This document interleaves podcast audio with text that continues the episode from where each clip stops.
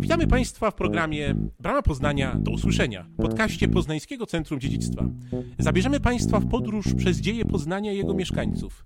Wszystkie odcinki można znaleźć na stronie bramapoznania.pl i w popularnych serwisach podcastowych. Zapraszamy.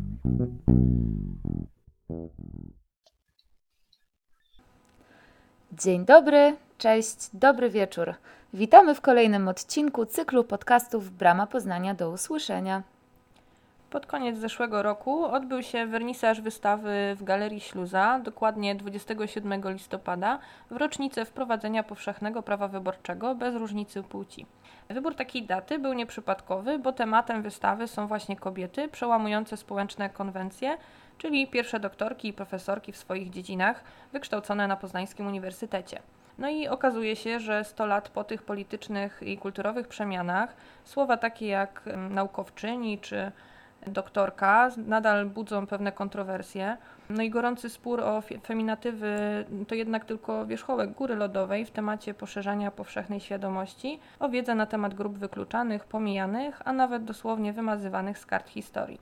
A historia przecież nie jedną ma twarz, e, a więc i nie jeden ma zaimek. O tym porozmawiamy dzisiaj z Oliwią. Bardzo dziękuję Asiu za to wprowadzenie, bo faktycznie warto wyjść od lokalnego kontekstu, żeby otworzyć pole do rozważań na bardziej ogólną skalę. Dyskusja, jaka narasta wokół Herstory, wskazuje na wyzwania w tworzeniu wielowątkowej narracji o przeszłości w ogóle. Niezwykle istotna w wystawie o poznańskich naukowczyniach jest jej przekrojowość, bo poznajemy tam znawczynie rozmaitych dziedzin, kontekst akademickiego świata sprzed 100 lat, a jednocześnie całe tło obyczajowe, na którym bohaterki wystawy często jawiły się jako skandalistki. Ktoś powie, że nie potrzeba już dziś takich opowieści, bo kobiety z wyższym wykształceniem to przecież norma, a w niektórych dziedzinach wręcz dominanta, ale temat karier uniwersyteckich bardzo dobrze wskazuje na braki, jakie nadal musimy nadrobić w temacie równości dostępu do praw pracowniczych, stanowisk kierowniczych czy w ogóle pozycji umożliwiających kreowanie zbiorowej świadomości. Nie bez powodu mówimy przecież o bańkach społecznościowych i informacyjnych. Historie skoncentrowane wokół kobiet, mieszkańców wsi albo grup etnicznych e, może i zyskują rozgłos, ale są traktowane jako ciekawostka, która może co najwyżej urozmaicić powszechną wiedzę opartą na datach bitew i rocznicach podpisanych traktatów. No, niestety mierzymy się z trudnym tematem, bo dość abstrakcyjnym. Język nie nadąża jeszcze za kulturową wieloznacznością pewnych pojęć, takich jak sama historia. To nadal pewien monolit utrwalony za sprawą szkolnego programu nauczania i oferty instytucji kultury na przykład. Wiele osób dopiero od, od niedawna, już w dorosłym wieku, zderzę się ze świadomością, że to, co wiemy o przeszłości, zostało zaprezentowane w określony sposób, z określonych powodów, żeby kreować tożsamość ludzi zjednoczonych jakąś ideą wspólnej narodowości, na przykład. Przynależność państwowa jest jednak sztucznym i w sumie dość nowym tworem, bo sięga raptem XVIII wieku. Wcześniej rolę tożsamościowo-twórczą odgrywała raczej identyfikacja z religią, klasą społeczno-ekonomiczną, czy po prostu najbliższym otoczeniem geograficznym. Czyli dlatego mówisz o historiach w liczbie mnogiej, bo no nie można opowiedzieć przecież wyczerpująco losów całej złożonej zbiorowości, skoro dopiero od niedawna ona sama zaczęła się określać wspólnymi kategoriami. No oczywiście, stoi za tym w sumie ta sama logika, która każe odejść od uniwersalnego pojęcia kultury chociażby na rzecz mnogości różnych kultur. Studia z antropologii kulturowej, która jest moim zapleczem, e, rozpoczyna się od pytania, czym jest kultura, żeby ostatecznie dojść do wniosku, że taka niewinna definicja zawiera bardzo ograniczone i szkodliwe w zasadzie spojrzenie na rzeczywistość. Pojęcie jednej kultury, synonimicznej z cywilizacją i przeciwnej wobec natury, to pozostałość po takim typowo kolonialnym ujednoliceniu, następującym według określonego wzorca. W tym przypadku dewaluowano jakieś określone kolory skóry, wierzenia, języki, zwyczaje, ale też szersze sposoby organizacji społecznej, podejścia do ekonomii czy współistnienia z otoczeniem przyrodniczym. Z kolei na fali politycznej dekolonizacji w połowie XX wieku Również w naukach społecznych i kulturowych nastąpiła reforma takiego sposobu myślenia, a od lat 80. i 90. pojawiły się tendencje do jeszcze bardziej wyraźnego uszczegóławiania opisywanych zjawisk.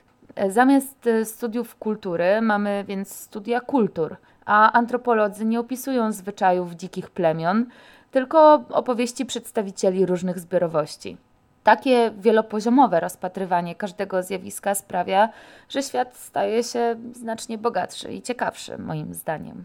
Studia kulturowe muszą siłą rzeczy uwzględniać relacje między przeszłością i teraźniejszością, a zatem dotykają tego, co naukowo nazywamy historią.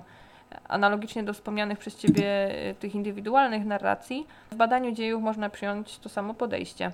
Wystarczy nieco inna skala, perspektywa jakiegoś wybranego miejsca, grupy osób, czy nawet jednej osoby, zamiast preferowanego w tej tak zwanej historii powszechnej ujęcia z punktu widzenia militarnych imperiów. Wychodzi na to, że, że szkolne podręczniki pomijają mnóstwo zagadnień, które mogłyby okazać się znacznie ciekawsze od ciągłego skakania między wojnami. Oczywiście się z Tobą zgadzam. I z tego wynika też tak silna potrzeba zmiany języka opisującego te wszystkie zagadnienia. Na historii ciąży brzemię właśnie tej ograniczonej wizji skoncentrowanej mocno na przemocy, kulcie władzy politycznej i pieniądza, a tym samym oczywiście na mężczyznach o określonym statusie społeczno-ekonomicznym. Trudno się dziwić, że w środowisku aktywistycznym, ale też naukowym, literackim czy dziennikarskim upowszechnia się termin herstoria jako pewna gra słów. Przedrostek his, oznaczający po angielsku zaimek jego, został tu zastąpiony przez przedrostek her, tłumaczony dosłownie jako jej.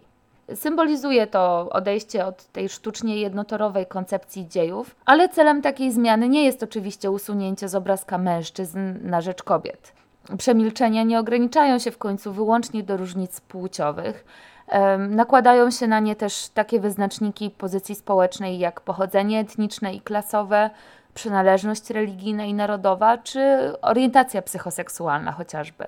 Takie zjawisko określamy w naukach społecznych jako intersekcjonalność, bo zauważamy, że obszary dyskryminacji nakładają się na siebie i sprawiają, że dla każdego z nas, w zależności od tego, jak jesteśmy usytuowani na tych różnych osiach uprzedzeń, rzeczywistość staje się zupełnie inna.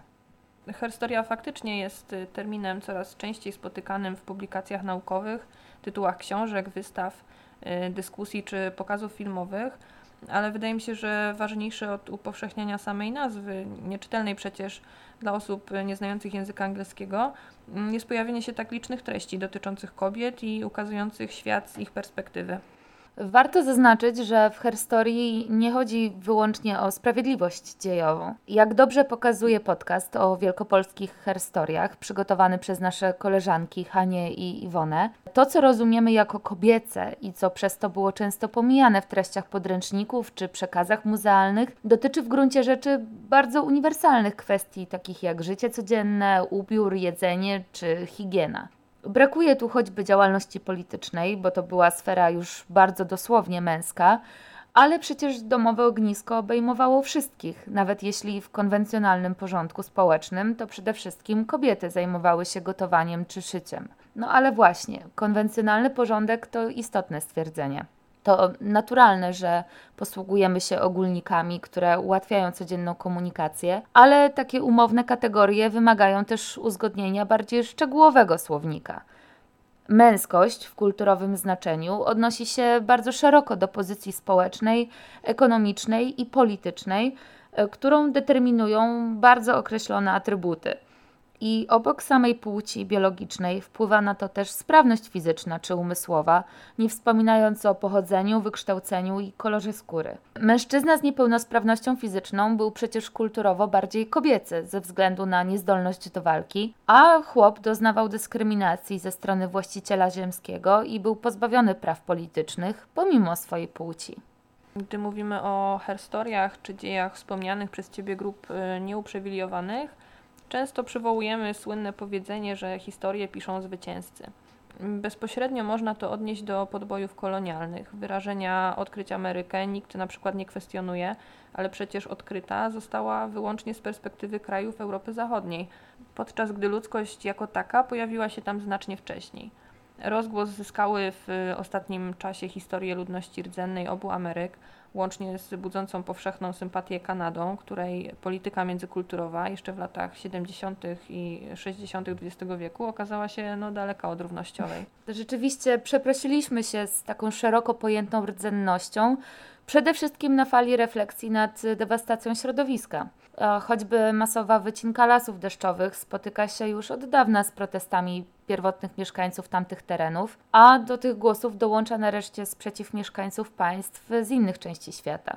Dzięki pandemii COVID-19, jakkolwiek to brzmi, uświadomiliśmy sobie też znaczenie tak zwanej ludowej wiedzy z zakresu terapii, określanych jako alternatywne, no ale w rzeczywistości znacznie starszych niż e, zachodnia biomedycyna. Wywar z określonych gatunków roślin endemicznych dla Amazonii okazał się na przykład łagodzić objawy zarażenia koronawirusem, ale zarówno wspomniane rośliny, jak i osoby zdolne je odpowiednio spreparować są w tej chwili zagrożone wyginięciem. Podobnie ginie wiedza o właściwościach substancji, które możemy znaleźć na naszym własnym podwórku i to bardzo dosłownie. Zjawiska, które w skali makro obserwujemy w Ameryce Południowej, w skali mikro rozgrywają się na polskich wsiach zwłaszcza terenach przygranicznych. Umierają przecież ostatni przedstawiciele społeczności posługujących się określonymi gwarami, dialektami czy językami. Odchodzi znajomość różnorodnych rzemiosł i technik, no i bezpowrotnie giną też kultury danych obszarów i historie ich mieszkańców. Mogły one nigdy nie zostać wysłuchane i spisane, a co dopiero opublikowane, bo wydawały się czymś pobocznym, nieistotnym – a jednocześnie na tyle powszednim, że w jakiś sposób wiecznym. Co więcej, y, te przymusowe przesiedlenia, czy bardziej współczesne migracje zarobkowe również rozproszyły te dawne wspólnoty i wyjątkowe dla nich zasoby wiedzy. Nie dotyczy to wyłącznie wsi, ale też miejskich dzielnic, o czym z kolei y, wspomina się w ramach dyskusji o, o zjawisku gentryfikacji, czyli tym y, przekształceniu tożsamości określonych obszarów miast w wyniku napływu nowych inwestycji i nowych ludzi. No jak zwykle w tego typu dyskusjach zatoczyłyśmy koło i wróciłyśmy do Poznania. Marka Festwirtel, zarządzana przez naszą instytucję, pochyla się właśnie nad tematem wyjątkowości śródmiejskich dzielnic i ich rozwoju w duchu działań oddolnych, takich społecznikowskich i spółdzielczych. W zestawieniu z narracją prezentowaną w Bramie Poznania, która jest z kolei skoncentrowana na Wyspie Katedralnej jako osi rozwoju polskiej państwowości, te lokalne historie doskonale oddają specyfikę naszego kraju, z której być może nie zdajemy sobie sprawy przez jej oczywistość. Przecież przez ponad 120 lat zaborów Polacy funkcjonowali właśnie poza głównym nurtem historii. Działali politycznie w podziemiu albo w opozycyjnych organizacjach, tworzyli niszowe treści przeznaczone dla odbiorców z własnych środowisk i posługiwali się językiem innym niż oficjalny, chroniąc go w ten sposób przed dekulturacją. Podobny los dotyczył i nadal dotyczy tysięcy mniejszych i większych zbiorowości na całym świecie, a to bardzo dobra analogia do zrozumienia istoty pielęgnowania wiedzy o ich własnych językach, kulturach i dziejach. Skoro wywołałaś tematykę poznańskiego Ostrowa Tumskiego, to ja przywołam kolejne podręcznikowe wydarzenie, które okazuje się wyjątkowo wykluczające. Chrzest Polski. Chrzest Polski, który był oczywiście chrztem Mieszka I i jego najbliższego otoczenia politycznego, i dopiero za tym poszło ustanowienie oficjalnej religii na obszarze zarządzanym przez księcia, też swoją drogą nierównoznaczne z przyjęciem sakramentu przez wszystkich mieszkańców tego obszaru. Ten proces, tak samo jak samo tworzenie nowego państwa, był w sumie wyjątkowo burzliwy, rozciągnięty w czasie i pełen przemocy oraz przymusu. Ludowa historia to właśnie ta kulturowo bardziej kobieca, bo związana z chłopstwem, a później też z klasami robotniczymi czyli matematyczną większością społeczeństwa, która była realnie polityczną mniejszością. Wiele dzieł popularno-naukowych powstało w ostatnich latach na ten temat, a tematyka społeczno-ekonomiczna, jak już mówiłam, w naturalny sposób przeplata się w tej narracji z wątkami typowo herstorycznymi. Dowiadujemy się na przykład wiele o pracownicach zakładów przemysłowych, również dzięki ich ogromnej mocy sprawczej podczas oddolnych zrywów robotniczych bardzo słusznie, bo kobiety nie powinny w końcu funkcjonować w zbiorowej świadomości wyłącznie w charakterze tych strażniczek domowego ogniska i codziennych zwyczajów. No jednocześnie nie możemy zapominać, że duża część społeczeństwa do całkiem niedawna, a niektóre grupy do dziś, nie miała dostępu do tych oficjalnych stanowisk i nie mogła wpływać na decyzje opisywane w podręcznikach historii powszechnej. Znacznie łatwiej dostrzec taką aktywność w skali lokalnej. To oczywiście prawda. Ja sama pochodzę z okolic Łodzi i mieszkałam tam przez kilka lat, dlatego miałam okazję zetknąć się właśnie z takim przekrojowym podejściem do zbiorowej pamięci. W Łodzi odbywają się całkiem huczne obchody początku rewolucji 1905 roku, zwanej nawet powstaniem łódzkim, bo postulaty pracowników fabryk zbiegły się z ruchem wyzwoleńczym społeczeństwa polskiego spod władzy zaborczej. Oczywiście nie były to wydarzenia ograniczające się do jednego dużego miasta, bo strajki wybuchały w tym czasie na terenie całego zaboru rosyjskiego, równolegle do zamieszek na terenie samej Rosji. Dotykamy jednak w tym miejscu jeszcze innej kwestii, która często warunkuje lokalność wiedzy o poszczególnych wydarzeniach, nawet tych potencjalnie istotnych dla szerszej zbiorowości. Znów wiele kryje się w samym języku. Rewolucja kojarzy się z określonym zapleczem ideowym, a hasła z rewu z 1905 roku określa się powszechnie jako lewicowe. Jednocześnie 8-godzinny dzień pracy, darmowe szkolnictwo czy powszechna ochrona zdrowia stanowią dziś przecież uniwersalny standard, a to tym bardziej podkreśla subiektywność podręcznikowej historii skupionej na dziejach narodu. Myślisz, że ta wyniesiona do rangi obchodów państwowych rocznica wybuchu Powstania Wielkopolskiego może być wobec tego jakimś precedensem? To znaczy podejrzewam, że z perspektywy Łodzi 27 grudnia nie był szczególnie istotną datą, ale czy może widać tutaj szansę na zmianę postrzegania tej historii narodu, zwłaszcza takiego jak Polski, podzielonego na szczególne strefy wpływów i wynikające z nich wyjątkowe doświadczenia? Faktycznie pamiętam, jak podczas mojego pierwszego roku pobytu w Poznaniu zauważyłam na ulicy ludzi z przypiętymi do kurtek rozetkami i muszę przyznać, że zajęło mi chwilę, żeby się zorientować, że przecież miało tu miejsce jakieś powstanie, zakończone zresztą sukcesem. E, ale wracając do niewygodnej kwestii motywacji ideowych, nie sposób nie wyczytać z tego przykładu rozmaitych wniosków na temat kreowania dostępnej narracji historycznej. E, syreny upamiętniające wybuch Powstania Warszawskiego słychać przecież każdego lata w każdym polskim mieście, ponieważ dotyczyło ono bezpośrednio dziejów stolicy jako jakiegoś epicentrum narodowej tożsamości. W podobny sposób pielęgnuje się pamięć o powstaniu listopadowym czy styczniowym, które były z kolei zrywami przede wszystkim dominującej politycznie klasy społeczno-ekonomicznej, głównie arystokracji i inteligencji. Nie dlatego, że chłopi byli z jakiegoś powodu mniej uwrażliwieni na sprawę narodową, ale dlatego, że była ona dla nich czymś zwyczajnie abstrakcyjnym. Powstanie wielkopolskie miało już bardziej wyraźny charakter ludowy, dość spontaniczny i osadzony w bardzo miejscowym kontekście, choć oczywiście z ideami niepodległościowymi w tle i polską tożsamością jako siłą napędową. Jeśli chodzi na przykład o wątki historyczne, to jeszcze przed pandemią odbywały się wystawy upamiętniające udział kobiet w organizacji zaopatrzenia, łączności czy zwiadu dla walczących. Prezentowane bohaterki znacznie odbiegały od sylwetek żon i matek, które czekały w żałobnych strojach na powstańców z XIX wieku, a właśnie takie wizerunki kobiet ja sama pamiętam na przykład z lekcji historii.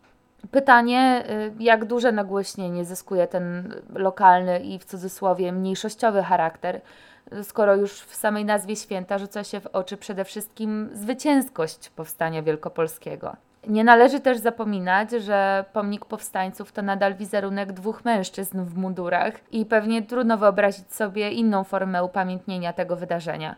Ale polska pomnikoza w kontekście kreowania świadomości historycznej to w ogóle bardzo szerokie zagadnienie i godne osobnego podcastu, ale ostatecznie trudno się dziwić, że na cokołach brakuje postaci, których nie ma nawet w szkolnych podręcznikach. Myślę, że sam fakt ogólnopolskiego upamiętnienia powstania wielkopolskiego to już krok e, w dobrą stronę. Można z czasem wykorzystać to wydarzenie do przemycenia wiedzy, na jaką my same mogłyśmy nigdy nie natknąć się w szkole. Wątki historyczne zagościły już na stałe w narracjach różnych instytucji kultury. Niektóre wydarzenia, mimo swojego lokalnego charakteru, zyskały rozpoznawalność choćby za sprawą bardzo popularnych w Polsce reportaży. Wciąż jednak y, wiele grup wewnątrz naszej narodowej zbiorowości nie może przebić tej bańki społecznej w kreowaniu swojego rodzaju wspólnoty doświadczeń. Brakuje oczywiście głosów mniejszości narodowych czy religijnych, a przekrojowe dyskusje o losach obecnych Ukraińców i Białorusinów na obszarze dawnej Rzeczpospolitej toczą się od zaledwie kilku, kilku lat, no i to głównie w cieniu bardzo bolesnych i emocjonalnych doświadczeń z czasów II wojny. Bardzo trzymam kciuki za to, żeby to się zmieniło. A osoby pochodzenia ukraińskiego są już od pewnego czasu bardzo widoczne w przestrzeni polskich miast. Rośnie też oczywiście liczba osób pochodzenia białoruskiego. Obecnie w dużej mierze są to migranci polityczni, którzy jednak chcą w Polsce zamieszkać, podejmują tu studia i uczą się języka. Traktuje się to mimo wszystko nadal jako pewną nowość, urozmaicenie naszej dotychczasowej homogeniczności kulturowej, ale ona jest przecież bardzo świeżym zjawiskiem w kontekście całej historii Polski, a raczej Rzeczpospolitej, która była przez pewien czas nawet oficjalnie państwem dwóch narodów. Mam nadzieję, że tak wyraźna obecność mniejszości w polskim społeczeństwie sprowokuje w końcu merytoryczne rozmowy nie tylko na temat naszej wspólnej teraźniejszości, ale też przeszłości naznaczonej nakładającymi się na siebie konfliktami politycznymi, przemocą ekonomiczną no i kulturową dyskryminacją. Możliwe, że za jakiś czas będziemy obchodzić jako święto narodowe coś w rodzaju Dnia Przyjaźni, symbolizującego nowego rodzaju wspólnotę i być może będziemy rozmawiali o wydarzeniach takich jak te w Wołyniu chociażby, nie po to, żeby stawać po tej czy innej stronie barykady, ale żeby wypracować wspólne spojrzenie na przeszłość, w którym poszczególne wątki naświetlają różne doświadczenia różnych grup, ale bez ich odgórnego hierarchizowania.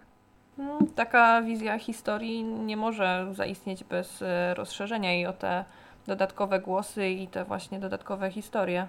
Oczywiście nie sposób wspomnieć o wszystkim i wszystkich, których brakuje w szkolnych podręcznikach czy jakichś muzealnych narracjach, chociaż wiele takich głosów zaczyna docierać do szerszego grona odbiorców alternatywnymi kanałami. Historia z perspektywy osób o różnorodnych orientacjach psychoseksualnych pojawia się na przykład w polskim kinie i produkcjach telewizyjnych. Chociaż o tym, jak gorący to nadal temat, może świadczyć rozgłos zyskany przez naukowe, jakby nie patrzeć, opracowanie dotyczące życia uczuciowego jednego z wieszczów epoki romantyzmu. No, to kolejny temat y, budzący skrajne emocje, bo bardzo związany z kwestiami światopoglądowymi.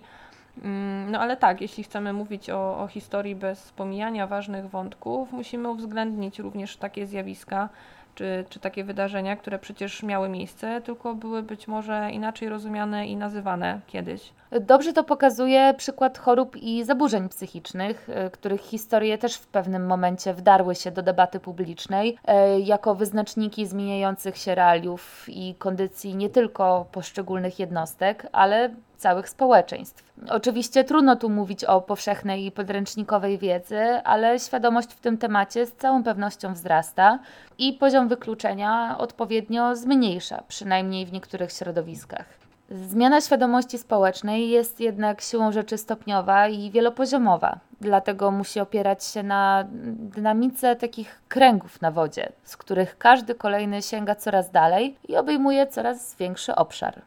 Okej, okay, w takim razie zatrzymajmy się przy tym optymistycznym spojrzeniu i na zakończenie zapytam Cię wprost, czego Twoim zdaniem trzeba, żeby w historii powszechnej uwzględnić właśnie te wszystkie historie o wielu zaimkach? W zasadzie cały przebieg naszej rozmowy pokazał bezpośrednią zależność między ogółem i szczegółem w znaczeniu skali globalnej i lokalnej, narodowej i regionalnej miejskiej i dzielnicowej na przykład, a w dalszej kolejności sąsiedzkiej, rodzinnej i indywidualnej.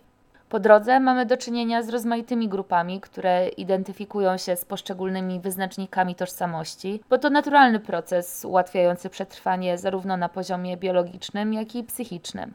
Historia powszechna ma na celu właśnie utrwalanie pewnych wspólnych mianowników, a im więcej będzie w niej punktów widzenia, tym szerszy stanie się obszar naszej wspólnej egzystencji. Dlatego warto w tym wypadku przechodzić od ogółu do szczegółów właśnie. Najbardziej lokalnie można to zrobić, prezentując konkretne sylwetki różnych i jednocześnie różnorodnych osób wpływających na losy danych miejsc. Warto szerzej nagłaśniać elementy pamięci zbiorowej pielęgnowane w jakichś określonych regionach i miastach, a jednocześnie wyciągać z nich uniwersalne wnioski i zrozumieć ogólne procesy. Najważniejsze, żeby narracja historyczna nie zawłaszczała tej mnogości spojrzeń, a nawet nie tyle udzielała głosu różnym perspektywom, co całkowicie go oddawała. Historie powinny być dostępne, żeby stały się znane i w dalszej kolejności akceptowane, więc klucz to ich zachowanie i upublicznienie. Wtedy każda osoba będzie mogła znaleźć miejsce dla siebie, zarówno w zbiorowej przeszłości, jak i wspólnej teraźniejszości. No, myślę, że nie podsumowałabym tego lepiej. Y, dziękuję Ci za rozmowę. To ja dziękuję i y, mówiły dla Państwa o wielozaimkowej historii Joanna Łopion i Oliwia Kacprzak. Dziękujemy za uwagę. Dziękujemy za uwagę i odsłuchanie naszej audycji. Przypominamy, że wszystkie odcinki można znaleźć na stronie bramapoznania.pl i w popularnych serwisach podcastowych. Zapraszamy także do obejrzenia naszych filmów dostępnych na kanale Bramy Poznania w serwisie YouTube.